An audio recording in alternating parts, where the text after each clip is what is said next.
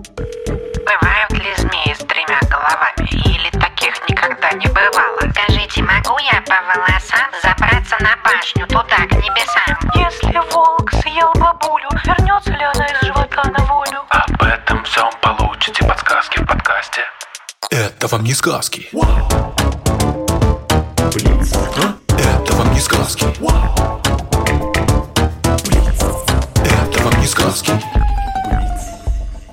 Всем привет! Это подкаст «Это вам не сказки». Я Тата Зарубина. Со мной здесь еще Степа Калитеевский. Привет-привет. И сегодня у нас есть еще один гость. Сейчас скажем какой, потому что у нас сегодня снова Блиц. Обычно Блиц – это выпуск нашего подкаста, где мы берем сразу несколько коротеньких вопросов, на которые не надо брать целый выпуск. Но, кроме того, у нас всегда присутствует один гость на Блице. Раньше мы делали блицы с участниками нашей команды. Той команды, которая работает именно с нашим подкастом. Да. Но в позапрошлый раз мы сделали последний блиц с участником нашей команды. Это вам не сказок. Что же делать? Блицы надо же делать. Надо же отвечать на какие-то коротенькие вопросы. И вообще, жизнь без блицев не мила. Ну и мы решили, что кроме команды «Это вам не сказок» у нас есть целая команда «Гусь-гуся». Прошлый наш Блиц был с редактором «Гусь-гуся» Ани Шур. Которая теперь стала редактором и нашего подкаста. А теперь у нас выпуск с Никой Самоцкой. Поприветствуем ее. Здрасте. Привет, Ника. Привет, привет. Очень рада присоединиться к вашему подкасту. Меня зовут Ника Самоцкая, и я орнитолог. Это тот человек, который занимается изучением птиц. Я еще люблю рассказывать про них, и поэтому веду вместе с Сашей Борзенко подкаст «Гусь-гусе», который называется «Витю видел», где мы рассказываем о невероятных птицах и о том, как их отыскать. Да, я очень люблю ваш подкаст. Ну, а мы сегодня специально по случаю такого гостя выбрали несколько вопросов, связанных именно с птицами. Эм, ну что ж, пожалуй, начнем. Первый наш вопрос. Бывают ли такие огромные птицы, как птица рух? Задала его Полина, э, 11 лет. Спасибо за вопрос. Давай, Степ, напомним всем, кто, может быть, не знает, кто такая птица рух и почему она считается такой огромной. Это э, мифическое существо. Огромная птица из э, сказки «Симбад-мореход». Э, Эта птица настолько огромная, что своих детей, своих деточек, она кормит слонами. Честно говоря, я знаю про птицу Рух совсем не из э, сказки Симбад мореход. Ее я, к сожалению, даже не читал, а из игры Герой меча и магии.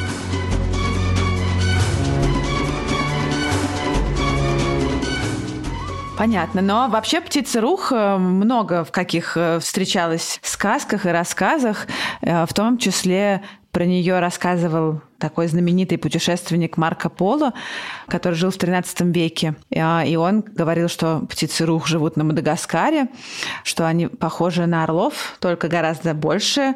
В размахе крыльев, по мнению Марко Поло, они имели 16 шагов.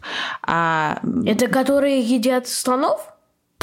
16 шагов. Да-да, а перья у них были длиной в 8 шагов. И они были так громадные и могучие, что лапами как раз своими могли поднять слона, поднимали его в воздух и бросали на землю, чтобы убить, а потом расклевать. Ну и вслед за Марко Поло многие путешественники повторяли эту историю, немножко каждый по-своему видоизменяя. Но где-то уже ближе к нашему времени, в XIX веке, стало понятно, что такой птицы там на самом деле нет. И все стали пытаться узнать, откуда же взялся этот миф.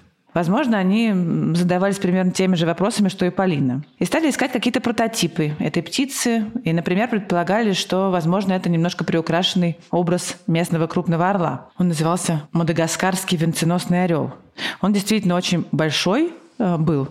Его вес мог достигать 7 килограмм. И жил он там где-то до 16 века. Видимо, он мог охотиться на некоторые виды тоже сейчас уже вымерших крупных лемуров, которые жили на Мадагаскаре, могли весить килограмм 20. Кстати, современные лемуры, которые живут на Мадагаскаре, до сих пор инстинктивно прячутся, когда над ними пролетает какая-то крупная птица, хотя ни одна из современных птиц для них сейчас не опасна.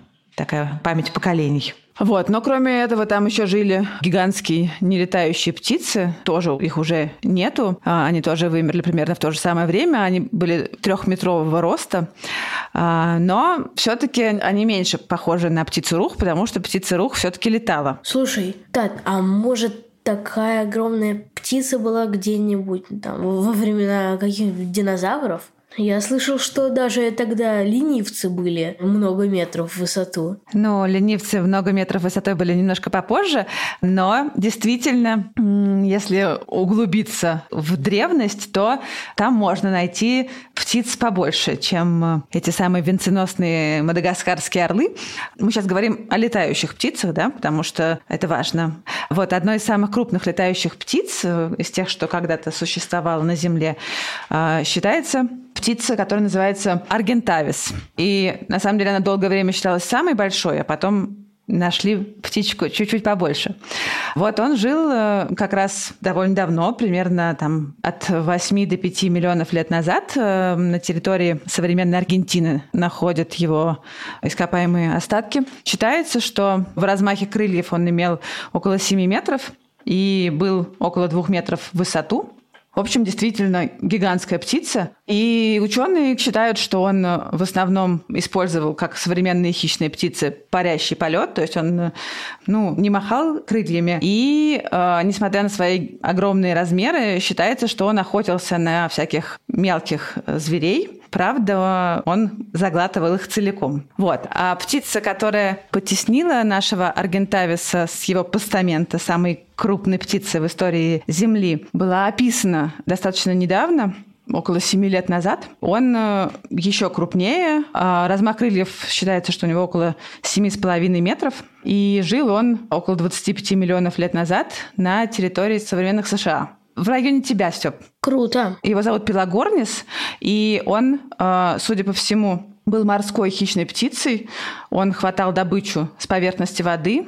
И, судя по всему, он не мог сам взлетать с земли, а мог только прыгать с какого-нибудь утеса и дальше уже планировать, потому что он уже был чересчур большим, чтобы самостоятельно оторваться от земли. Он даже не очень-то мог взмахивать крыльями при полете, но при этом они были такие большие, что он мог большие расстояния на них преодолевать и довольно быстро летал. Такая туша быстрая. Если на тебя такая налетит в лесу, мало не покажется. А он не в лесу, он, он жил над океаном. И главное, он жил достаточно давно, чтобы ты мог его не опасаться. Если на пароходе, например, ты будешь плыть, а такая махина на тебя спикирует. Ладно, слава богу, он вымер. Ну, ты рано радуешься на самом деле. Так я не радуюсь. Я уж не знаю, как слоны, но, например, есть огромный орел, который хватает с деревьев обезьян и ленивцев. Называется этот орел гарпия. Живет в южноамериканских лесах. Самки его могут весить до 10 килограмм. Вот. И у него огромные когти, и он налетает. У него при этом маленькие крылья довольно. То есть крылья у него всего лишь э, до 220 сантиметров. Это сколько? Ну, два метра с копейками. Да, где-то два метра. Всего лишь. Всего лишь. На самом деле для птицы такого веса это довольно мало, но это им нужно для того, чтобы можно было маневрировать в тропическом лесу, находить этих самых обезьян и ленивцев и когтями срывать их с веток и нести куда-нибудь, чтобы потом съесть. Степе, стоит опасаться гарпии, если он пойдет погулять по тропическому лесу? Ну, опасаться гарпии в тропическом лесу не стоит. Вообще, на самом деле, в тропическом лесу это наименьшая, пожалуй, из проблем человека. Гарпия. Ее еще пойди увидеть. Это очень редкий орел, за которым ездят туристы специально на него только посмотреть. Он во всех возможных красных книгах под угрозой исчезновения и так далее. Ну, особенно если ты не маленький ребенок, который хочет поиграть в обезьянку и полазить по деревьям, то опасаться нечего. Короче, дети, не лазьте по деревьям в тропическом лесу Южной Америки. Пожалуй, не буду вообще по лесам Южной Америки ходить, буду только по лесам Северной Америки. Хотя там можно клещей подхватить. Ну ладно, зато это не на голову подхватить эту такую вот птичку. Ну, а чтобы завершить нашу историю с птицей рух, надо, мне кажется, сказать про самых вообще больших летающих существ, которые когда-либо жили на Земле. Это было давно, и они были не птицами, а птерозаврами. Ну, по виду они, в общем, напоминали то, что обычно называют птеродактилями. Э, и самые большие из них – аждархиды. Жили примерно 65-70 миллионов лет назад. Так вот, э, размах их крыльев доходил до 10-12 метров, и они могли весить под 200 килограмм. Я бы на таком покаталась. И ростом как раз были примерно со слона или с небольшого жирафа. И вот уже это, в принципе, больше похоже на легендарную птицу Рух, хоть и не птица. Жаль. Это, наверное, немножко похоже на фильм «Аватар», где катались, помните, на таких типа птеродактилях? Да. Нужно было подключить косичку к USB птеродактиля, и дальше можно было на нем кататься. От такого надо бункер строить, а не кататься на таком. Хотя...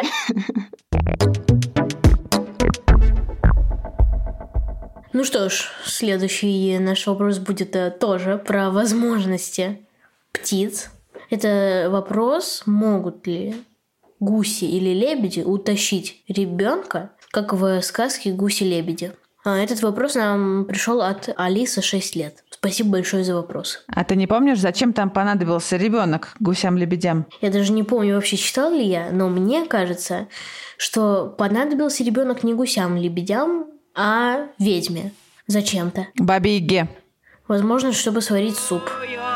Чую, будет мне сегодня поживо. Кто из ее знает эту бабу Ягу? С чего она там супы делает свои изысканные? Ну, вообще, почему-то гуси и лебеди утаскивают людей во многих сказках, не только в этой. Во многих ирландских сказках. Или превращаются люди в гусей или лебедей.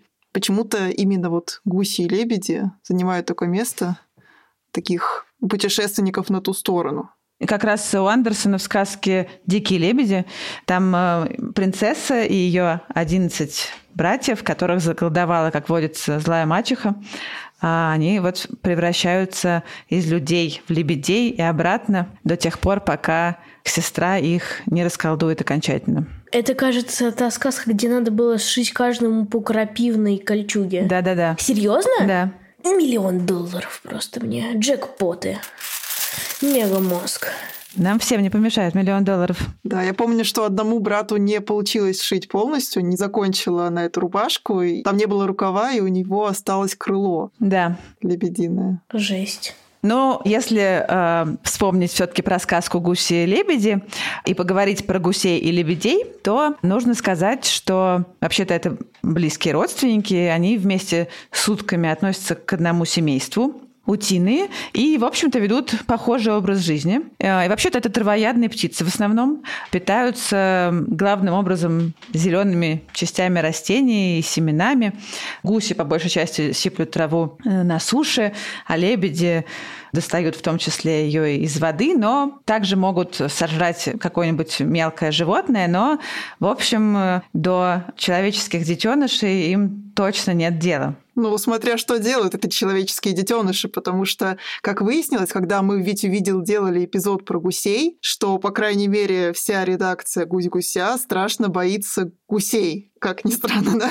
Боже мой, я тоже их невероятно боюсь. Это удивительная история. Я, например, гусей очень люблю. Я могу историю рассказать, как я чуть инфаркт не получил из-за гусей. Давай. А, значит, мы с папой ехали из Латвии в Россию, в Москву, на машине. И, конечно, это было долго, и мы останавливались на ночевке в некоторых местах. Так вот, мы однажды решили на ферме заночевать. Кажется, там два дня мы ночевали. Во второй, кажется, день папа мне дал хлебушка и сказал, типа, иди, э, дай курам. Я плохо понял, ну, точнее, мне кажется, я нормально помнил, где куры, поэтому пошел к амбару большому. И там лежит какая-то курица, свернувшись, там голову не видно. Но я думаю, ну хорошо, я сейчас ей кину, когда захочет съест. Я кидаю, нечаянно попадаю ей в спину, и выпрямляется такая шея. Я просто серьезно, я побил мировые рекорды по бегу на короткие расстояния, когда я бежал в нашу хижину с папой. Просто я А чего чуть ты не- испугался? Неожиданность просто была. Нет, просто я очень боюсь гусей. А почему ты боишься гусей? Они могут ущипнуть. Они очень страшно орут. Они вообще достаточно страшненькие. У них, у них зубы на языке. Ну, нет, у них просто зазубренный клюв немножечко. Немножечко. Чтобы было больнее щипать. Нужен он им исключительно, чтобы хорошо щипать травку. И людей. Да, на меня в детстве тоже нападали гуси, и я сначала их боялась и забиралась от них на забор, потому что вот они такие страшные, раздувшиеся на тебя идут и гогочат, и только и норовят ущипнуть. Вот, а потом я поняла, что если пойти на гуся, то гусь перестает идти на тебя, и так победила свой страх. Но гусей боятся многие люди, да, почему-то. Ну, они просто очень, на самом деле, довольно крупные, мне кажется, это еще с этим связано. И действительно шипят, и хорошенько защищают все, что им нужно защищать. У меня, кстати, тоже была история, правда, с лебедями. Я была в Германии, ездила на автобусную экскурсию. Мне было лет 12 тогда. И почему-то в какой-то момент наш автобус остановился на обочине. И так как получилось, что его дверь открылась ровно в то место, где рядом были лебеди. Не то там было гнездо рядом, не то что-то. Но, в общем, так оказалось, что когда открылась дверь автобуса, пара лебедей оказалась рядом с ней и совершенно не хотела никого выпускать. Дико шипели, и пришлось нам поменять место остановки, потому что они отказывались нас выпустить на свободу. Так что, в общем, неудивительно, что люди могли посчитать, что злые гуси-лебеди могут унести ребенка. Да, хотя на самом деле унести-то они его не могут, потому что они, конечно, большие птицы, особенно лебеди, очень крупные, но поднять ребенка они вряд ли смогли бы, тем более им нечем поднимать, у них ни клюв для этого не приспособлен, ни когтей на ногах нету, как у хищных птиц. Не, ну когти-то есть, когти-то есть, конечно, на... они торчат из перепоночек, но не такие, как у хищных птиц, конечно. Да, но они не могут ими схватить. Да. Есть, кстати, замечательная сказка про то, как унесли гуси мальчика. Называется «Путешествие Нильса с дикими гусями». Но там история была в том, что мальчик Нильс был очень злобным, и он потроллил тролля, и тролль его заколдовал и сделал маленьким очень, как дюймовочку. А у него был гусь Мартин, и гусь этот рвался улететь с дикими гусями. И Нильс, чтобы его не пустить, он прыгнул ему, по-моему, на шею, как зацепился за него и улетел вместе с дикими гусями. И дальше целая сказка разворачивается про то, как они вместе путешествовали. Очень классно, я в детстве ее обожала. Жестко. Э, На самом деле, это книжка «Учебник шведской географии», которая уже потом стала всеми любимой сказкой. Учебник стал чем-то любимым? Может быть, не учебник, а пособие. А ты читал? Нет. Ну и зря. Очень зря, да. Она очень классная, да. Степа, ты смог бы отличить э, гуся от лебедя? Гуси, ой, точнее, лебеди не гогочут, не щипаются, кажется. Ой, возможно. еще Ой, как. да, я тут, тут бы я с тобой не согласилась. Кажется, у лебедей кривые ш... а, Нет, у гусей, кажется, тоже кривые шеи. А, стоп! Кажется, такая красная, большая, будто бы шишка над носом у кого-то. Это у этих- шипуна, у лебедя шипуна. Да, у нас в Витю видел, есть такой раздел, который называется «Бери блокнотик и дуй в поле». И там мы рассказываем, как отличить разные виды птиц. Так вот, у лебедя шипуна, это такой вид лебедя, у него действительно такая черная шишка над клювом, а клюв у него красный. А шея у него загнута, как у цифры 2 такая круглая получается. Но есть еще лебедь-кликун, который похож на гуся. Он с желтым клювом, и шея у него прямая, почти как у гуся. Так, я беру блокнот. И дуешь в поле. Вот шипун, кстати, если я не ошибаюсь, он самый крупный из лебедей и, соответственно, самый крупный из э, всех вот этих вот э, утиных. Он может э, как раз в размахе крыльев может быть до трех метров и около 15 килограмм может весить. Ну а вообще лебеди, они отличаются от гусей, конечно, длиной шеи. Она у них заметно длиннее, чем у гусей. Кроме того, гуси больше времени проводят на суше, а лебеди больше любят плавать в воде. И поскольку они питаются, довольно большую часть их рациона составляет всякая водная растительность, то они достают ее из глубины, переворачиваются вверх тормашками, так что только их попы торчат кверху. И здесь как раз им их длинная шея очень пригождается. Зачем вообще гуси в хозяйстве? Человечество очень многому обязано гусям. Это и пух, это и перья, которыми мы научились писать до того, как были шариковые ручки. Это и многочисленные щипки на теле, красные. Вот, а еще гуси спасли Рим же. Они загоготали, когда на Рим нападали, и разбудили стражу. Так что зря вы так говорите, что гуси бесполезные животные. Вовсе Я нет. не говорил, я спрашивал. Я получал знания. Хорошо, ты реабилитировался. Ну, в общем, гуси и лебеди действительно, они очень, как сказать, аккуратно и бережно относятся к своим семьям и своим, не знаю, гнездам и своим территориям. Они довольно злобно охраняют свое, соответственно, богатство. И поэтому не зря, наверное, снискали такую славу злобных птиц, хотя вовсе даже они это делают не со зла, а потому что они ответственные родители. Вот. Но на самом деле несмотря на то, что они агрессивно реагируют и на людей, и уж особенно на своих сородичей, которые как-то пытаются приблизиться к их семейству, ну, во время сезона размножения. А, но если вдруг рядом оказываются совсем маленькие еще птенчики, то они вполне легко принимают их в свой выводок, и на них их агрессия не распространяется. И иногда в таком гусином выводке может быть э, довольно много приемных птенцов. Так что они к чужим детям на самом деле вполне хорошо относятся, по крайней мере, пока эти дети маленькие. Может, они их просто не отличают? Может быть. Ну да, когда у тебя кладка из 12 яиц, там плюс-минус еще десяток не имеет особого значения, мне кажется. А еще они подкладывают яйца друг к другу. Это кукушки же так делают. Ну вот, гуси тоже так делают. Они подкрадываются к чужим гнездам, и пока никто не видит, они подкладывают яйца друг Ну, мне кажется, остальные гуси не против. Это хороший вопрос. Философский. А, ну что ж, следующий вопрос у нас такой. Бывают ли волшебные птицы, как э, жар-птица? Этот вопрос нам задала Алена, 6 лет. Алена, спасибо за вопрос. Что подразумевается под волшебным? Вот это мне интересно. Мне тоже. Может, красивая? По-моему, она светилась и грела, и вообще-то ее перо могло осветить темную комнату, а еще она пела, и это пение как-то было очень э, целительно и волшебным образом. Всем помогало выздороветь. Ну, тогда я бы сказала, что очень много певчих птиц обладают вот этими волшебными свойствами, потому что пение птиц успокаивает людей и э, таким образом лечит их тоже. То есть, например, э, вы получили в школе какую-нибудь плохую оценку, и очень расстроились, очень хорошо пойти в лес и послушать птичек. Ой, приходишь э, в лес, и там павлины орут вот этим ужасным голосом. Боже мой, такой расслабон. Я как раз хотела сказать, что вообще-то я тоже очень люблю слушать пение птицы, и для меня это исключительно целительное средство, но на всех картинках жар-птицу изображают э, похожей на павлина с длинным красивым хвостом и венчиком на голове ну и ярким блестящим оперением. Но, конечно, с голосом тут э, Павлину не повезло, а жар-птице, видимо, наоборот, повезло. Я сейчас изображу.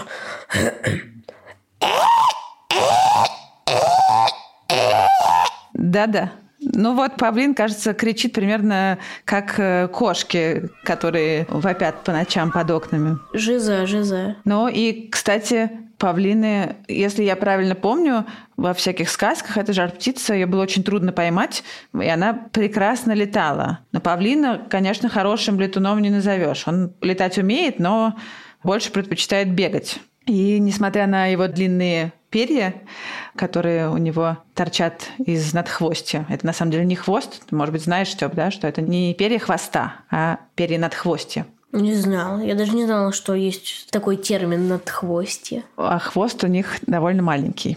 Еще в отличие от э, жар птицы, которая в основном активно ночью, и ночью она воровала э, молодильные яблоки из какого-то запретного сада. Павлины ночью забираются на ветки деревьев, чтобы уберечься от хищников, и спят. Павлины не питаются яблоками обычно, они едят в основном семена и всякие листья и стебли растений. Ну, какие-то плоды тоже едят, но могут и всякую мелкую живность э, клевать, а также могут есть и животных побольше, вроде лягушек, ящериц и даже мелких змей. И в Индии, в деревнях этим пользуются. Иногда павлинов держат в том числе и для борьбы со змеями. То есть сначала, значит, гуси Рим спасли, потом, значит, павлины всех от змей спасают. Да-да. Похлопаем птицам. Ты еще сейчас услышишь много всего интересного про них, за что им тоже можно будет похлопать. А, кстати, ты знаешь, как выглядит самка павлина? Не, Совсем не так нарядно, как самец, которого мы привыкли видеть. Она такая пестрая, коричневатая и такого длинного шлейфа красивых перьев у нее тоже нету. В общем, похоже на какую-то, а, может быть, индюшку скорее. Вот, да, это мы поговорили про внешность и про волшебный голос, но давай подумаем, есть ли у птиц какие-то свойства, которые можно было бы действительно назвать волшебными или чудесными. Жар птицы вот известна своими волшебными перьями, перьями, которые умеют светиться в темноте. И тут я, пожалуй, не знаю таких птиц в реальном мире, у которых перья могут светиться в темноте. А я вот знаю перья, которые светятся. И это на самом деле у очень многих птиц. Дело в том, что перья птиц светятся в ультрафиолетовом свете. Точно, да. Да. в в смысле светится? Есть такое явление, которое называется флуоресценция. Это когда ты светишь ультрафиолетовым светом, который мы люди не видят, а птицы видят. И птицы так делают? Да, они светятся. Птицы видят это свечение собственными глазами, им не нужно Да, ничем да. на себя. То есть а, в солнечном свете на самом деле есть довольно много ультрафиолета, который отражается от таких поверхностей, которые умеют светиться, и меняет цвет при этом. И, например, если посветить ультрафиолетом на перья совы, то кажется, что они светятся розовым, нежно-розовым цветом. Совы розовые! Да. И так светятся довольно многие птицы, даже вороны. Даже попугаи, мне кажется, я проводила такой эксперимент, правда, я забыла, какого он у меня оказался цвета, но... Шошка? Не, нет, наш предыдущий попугай, волнистый. Вот. Это еще раз возвращаясь к тому, что птицы волшебные, в принципе, сами по себе. Им не обязательно быть жар птицей или фениксом. У них очень много свойств, которые с точки зрения человека кажутся абсолютной магией. Да. Жесть. Ничего не могу сказать, это просто какая-то жесть. Почему жесть? Хотел бы светиться розовым? Птицы светятся! Ну, светиться это, конечно, прикольно. Да, но не только птицы, кстати, светятся. Например, утконос, который, знаешь, утконоса, да, это такое древнее животное с утиным носом. Но млекопитающее. Мы про него даже подкаст сделали. Вот. выпуск. А знаешь, каким цветом он светится? Угадай. Коричневым? Зеленым. Утконос, который даже не птица. Да. Ну, то есть млекопитающие тоже светятся некоторые. Белка-летяга светится розовым цветом, так же, как и сова. И не очень понятно, зачем им это нужно. Если ты загуглишь зеленый утконос, то ты наверняка найдешь это. Или утконос светится зеленым цветом. Что вообще? Как? Как? как- Ой, ладно. Что это вообще такое? Загугли. Но вообще, э, если еще раз не к таким волшебным, но на самом деле очень классным свойством птичьих перьев вернуться. Но Ника нам уже э, чуть раньше уже говорила про чудесные свойства гусиного пера. И гусиное перо действительно изменило жизнь людей кардинальным образом. Знаешь как, Степ?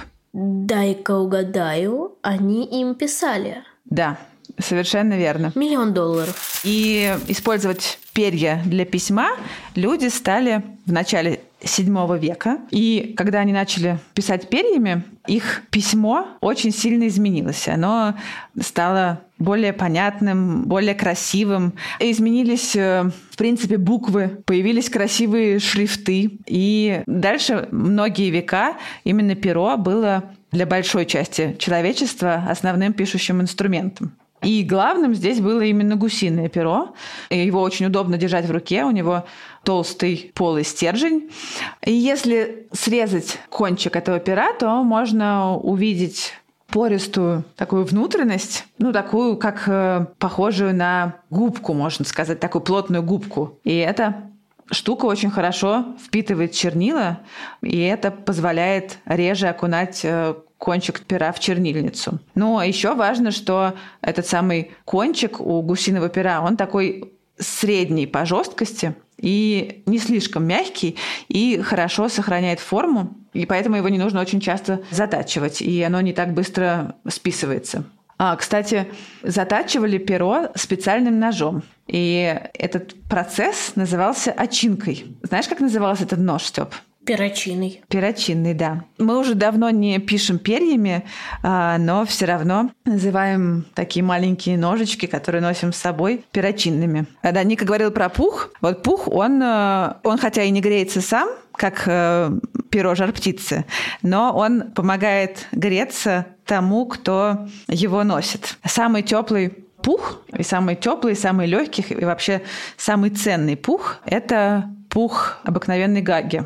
А Гага – это такая северная морская птица. Гу-гу-гага. Очень красивая, кстати. И она очень много времени проводит в холодной воде, а когда выбирается на сушу, то ей приходится сидеть на мерзлой земле и холодных скалах. И главное еще в таких же условиях выводить потомство. Вот, и чтобы сохранять тепло и для себя, и для потомства, для своих яиц, а, у нее на груди и на брюшке растет такой специальный, очень теплый, очень мягкий пух. И этим пухом они выстилают свое гнездо, которое так, похоже на такую, ну, это даже гнездом толком не назовешь в классическом понимании. Это такая ямка в земле, она немножечко выстлана растениями, а потом она туда, э, Гага выщипывает у себя из э, груди, из брюшка пух и толстым слоем укутывает это гнездо и, соответственно, яйца, которые там лежат. Вот и этот пух э, собирают люди и с его помощью утепляют одежду для полярников и для альпинистов. Это такой самый лучший э, природный утеплитель. Интересно, что вот раньше были перины из гагачьего пуха, и в них не только тепло, но и когда жарко, в них, наоборот, прохладно. И люди раньше ходили и прямо или из гаги выдергивали, или из гнезд с яйцами выдергивали этот пух, но потом, когда уже взяли под охрану гаг, стали собирать пух, когда птенцы уже вылупились и пошли э, с мамой, соответственно, кормиться. Они больше не возвращаются в гнездо, поэтому после того, как птенцы вылупились, пух можно собирать. То есть выгода на обоих сторонах получается. То есть и Гага вырастила свое потомство спокойно, ей никто не мешал. И люди забирают этот пух, который Гаге уже вообще не нужен, не приклеит же она его обратно к себе, забирают и делают перины, которые им очень хороши. Вот так вот должна вся природа делаться. Главное не читерствовать и не забирать пух у птенцов или у яиц. Не, ну это был бы вообще жесткий скам. Вообще-то птицы помогают людям не только согреваться да, с помощью гагачего пуха, а очень в разных областях жизни. Ну, ты, наверное, помнишь историю про почтовых голубей? Это вообще, мне кажется, отдельное волшебство. Помнишь, Степ? Да-да-да, я помню. Про голубиную почту, да, конечно. Но это еще не все, потому что есть какие-то разные интересные способы, как люди используют птиц. Например, э, вот в некоторых местах в Японии и в Китае э, есть такая традиция ловить рыбу бакланами. Люди специально приручают и приучают бакланов ловить рыбу. Они это происходит ночью. Бакланам перевязывают шею веревочкой так, чтобы они не смогли проглотить рыбу и отправляют их на охоту. Не повторяйте этого дома просто. При этом это происходит ночью, при этом вот эти вот рыбаки, они зажигают факелы, и рыба пугается и вылезает из своих укрытий, и бакланы отправляются ее ловить, а они супер классно ныряют и отлично видят в воде. И вообще-то еще у них очень хороший аппетит. Поэтому они быстро ловят рыбу, а проглотить ее не могут. И возвращаются назад. И дальше рыбак вытаскивает рыбу из клюва у баклана и отправляет его заново Боже охотиться. мой, бедные бакланчики. Ну, я думаю, они потом все-таки получают свою порцию рыбы тоже. Ну, им перевязывают э, горло. Это правда, да. Боже мой. Фу, кто так делает? Плохие люди. Но вообще люди издревле использовали птиц для того, чтобы ловить себе добычу. Например, всем известная соколиная охота, да, когда используют ястребов, и соколов, и вообще хищных птиц, которые помогают охотиться на дичь. И даже названия некоторых птиц возникли от соколятников. Например, есть такой сокол пустельга. Называется так, потому что это пустой сокол, потому что его не интересуют нормальные никакие жертвы. Он охотится на мышек, и сколько ты его не приручай охотиться на какую-нибудь утку, он все равно увидит мышку и метнется за ней. Поэтому сокольники решили, что это пустая птица, и назвали ее пустельга. Прикольно. Ну и вообще люди не всегда бывают нежны с прирученными и одомашненными животными. Люди вообще редко бывают нежны. Да. Так что да, конечно, всех жалко. Но в наших силах все это изменить. И узнавая больше о животных и о птицах, и о том, как они живут, и, например, что плохо ходить в цирк, что плохо ходить в дельфинарии, и вот всякие такие штуки, мы можем изменить мир к лучшему. За изменение мира к лучшему скрестим наши бокалы.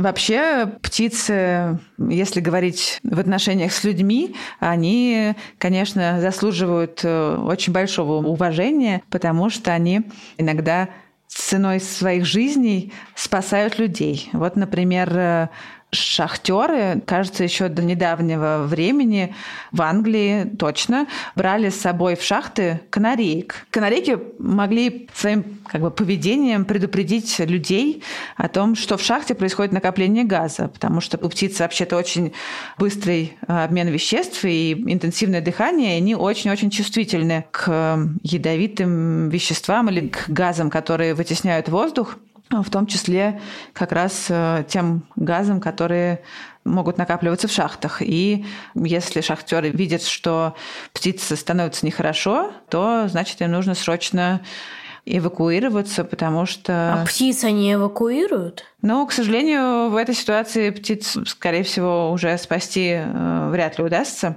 Почему? Потому что она очень сильно зависит от э, количества воздуха. И если там даже такое количество газа, которое людям еще нормально, птицы уже, скорее всего, не сможет это перенести. Жаль. Но сейчас все-таки канареек не используют, а чаще пользуются приборами, которые это дело фиксируют. В фильме «Вторжение», по-моему, был такой эпизод с канарейкой. Я не смотрела. А что там было? Там а, пришли контактировать с этими пришельцами и взяли с собой... А, они упали в какую-то там тоже шахту, эти пришельцы. И люди взяли с собой канарейку в клетке. Почему-то они не взяли свои приборы, а взяли с собой канарейку в клетке, чтобы, значит, если будут какие-то ядовитые вещества или если кончится воздух, чтобы эта канарейка им показала своей героической смертью, что нужно валить. Но э, вот э, на самом деле не всегда нужно приносить птиц в жертву, потому что я читала, что в Америке к природному газу, который идет по трубопроводу, добавляют какие-то сильно пахнущие вещества, которые пахнут какой-то тухлятиной. Это, скажу сразу, делают э, в основном в каких-то малонаселенных районах, э, чтобы не доставлять неприятностей людям. Э, но благодаря этому, если вдруг труба как-то повреждена и газ начинает выходить наружу, в это место слетаются грифы, которые думают, что там можно полакомиться какой-нибудь э, падалью. И люди, которые ходят и проверяют, э, все ли в порядке с трубами, видят э, эти скопления грифов и понимают, что именно здесь нужно что-то починить. А фильм называется «Прибытие», а не «Вторжение», извините. Вторжение звучит эпично. Ну, вторжение фильм тоже есть, но канарейка была в фильме «Прибытие». Я помню, что я очень удивилась, когда ее увидела, потому что там про такое уже современное человечество, которое уже имеет приборы, но почему-то канарейка все равно А там были ядовитые вещества-то? Нет, канарейка осталась живая, значит, все было хорошо. Слава богу. Ни один кролик не пострадал. Ну что, на этой оптимистической ноте нам, видимо, пора заканчивать. Да уж, я, конечно, узнал невероятно много за этот выпуск. Я узнал, что животное светится, и что канарейки трагично очень погибают, спасая людей в шахтах. Ладно, не будем слишком грустным. Слушай, Ник, мне очень понравилось записывать выпуск с тобой. Я Теперь обязательно послушаю «Ведь увидел». Да, спасибо тебе большое. А, мне очень было здорово быть у вас в гостях. Про Витю видел у нас уже есть целый сезон, и там мы рассказываем про глубинную почту, и про то, как ястребы маневрируют между деревьев, про такой лесной паркур, и про то, почему люди боятся гусей, стоит ли их бояться. О, вот это я первым делом послушаю. Да, он очень классный, и там есть настоящая история ужасов. А можно инсайдерскую информацию? Когда же будет второй сезон? Второй сезон будет. Когда, не очень понятно, потому что сейчас наш редактор находится в Ереване, и он пока не знает, как это он сможет это сделать. Но мы очень надеемся, что он будет скоро. Мы все очень ждем. Ждем. Наш подкаст можно слушать абсолютно везде, где вы слушаете подкасты. Но лучше всего его слушать в приложении «Гусь-гусь», потому что там с подпиской он выходит на две недели раньше. Важное уточнение. Мы уже говорили в прошлом выпуске, что у нас поменялся редактор, потому что Ася теперь стала мамой прекрасной Аглаи. Мы очень поздравляем Асю э, с Аглаей, но, к сожалению, э, сейчас не сможем сразу вернуться к прежнему графику и к выпускам каждую неделю. Поэтому следующий выпуск для подписчиков Гузи Гуся выйдет 5 апреля. А за этот выпуск спасибо большое Степе. Спасибо тебе. Огромное спасибо Нике. Ужасно приятно было видеть тебя у нас в гостях и слышать. Ура, спасибо вам. Спасибо нашему новому редактору Ане Шур. Спасибо звукорежиссеру Диме Гутничеву. Спасибо фактчекеру Михаилу Трунину, расшифровщику Кириллу Гликману и композитору Михаилу Соробьянову.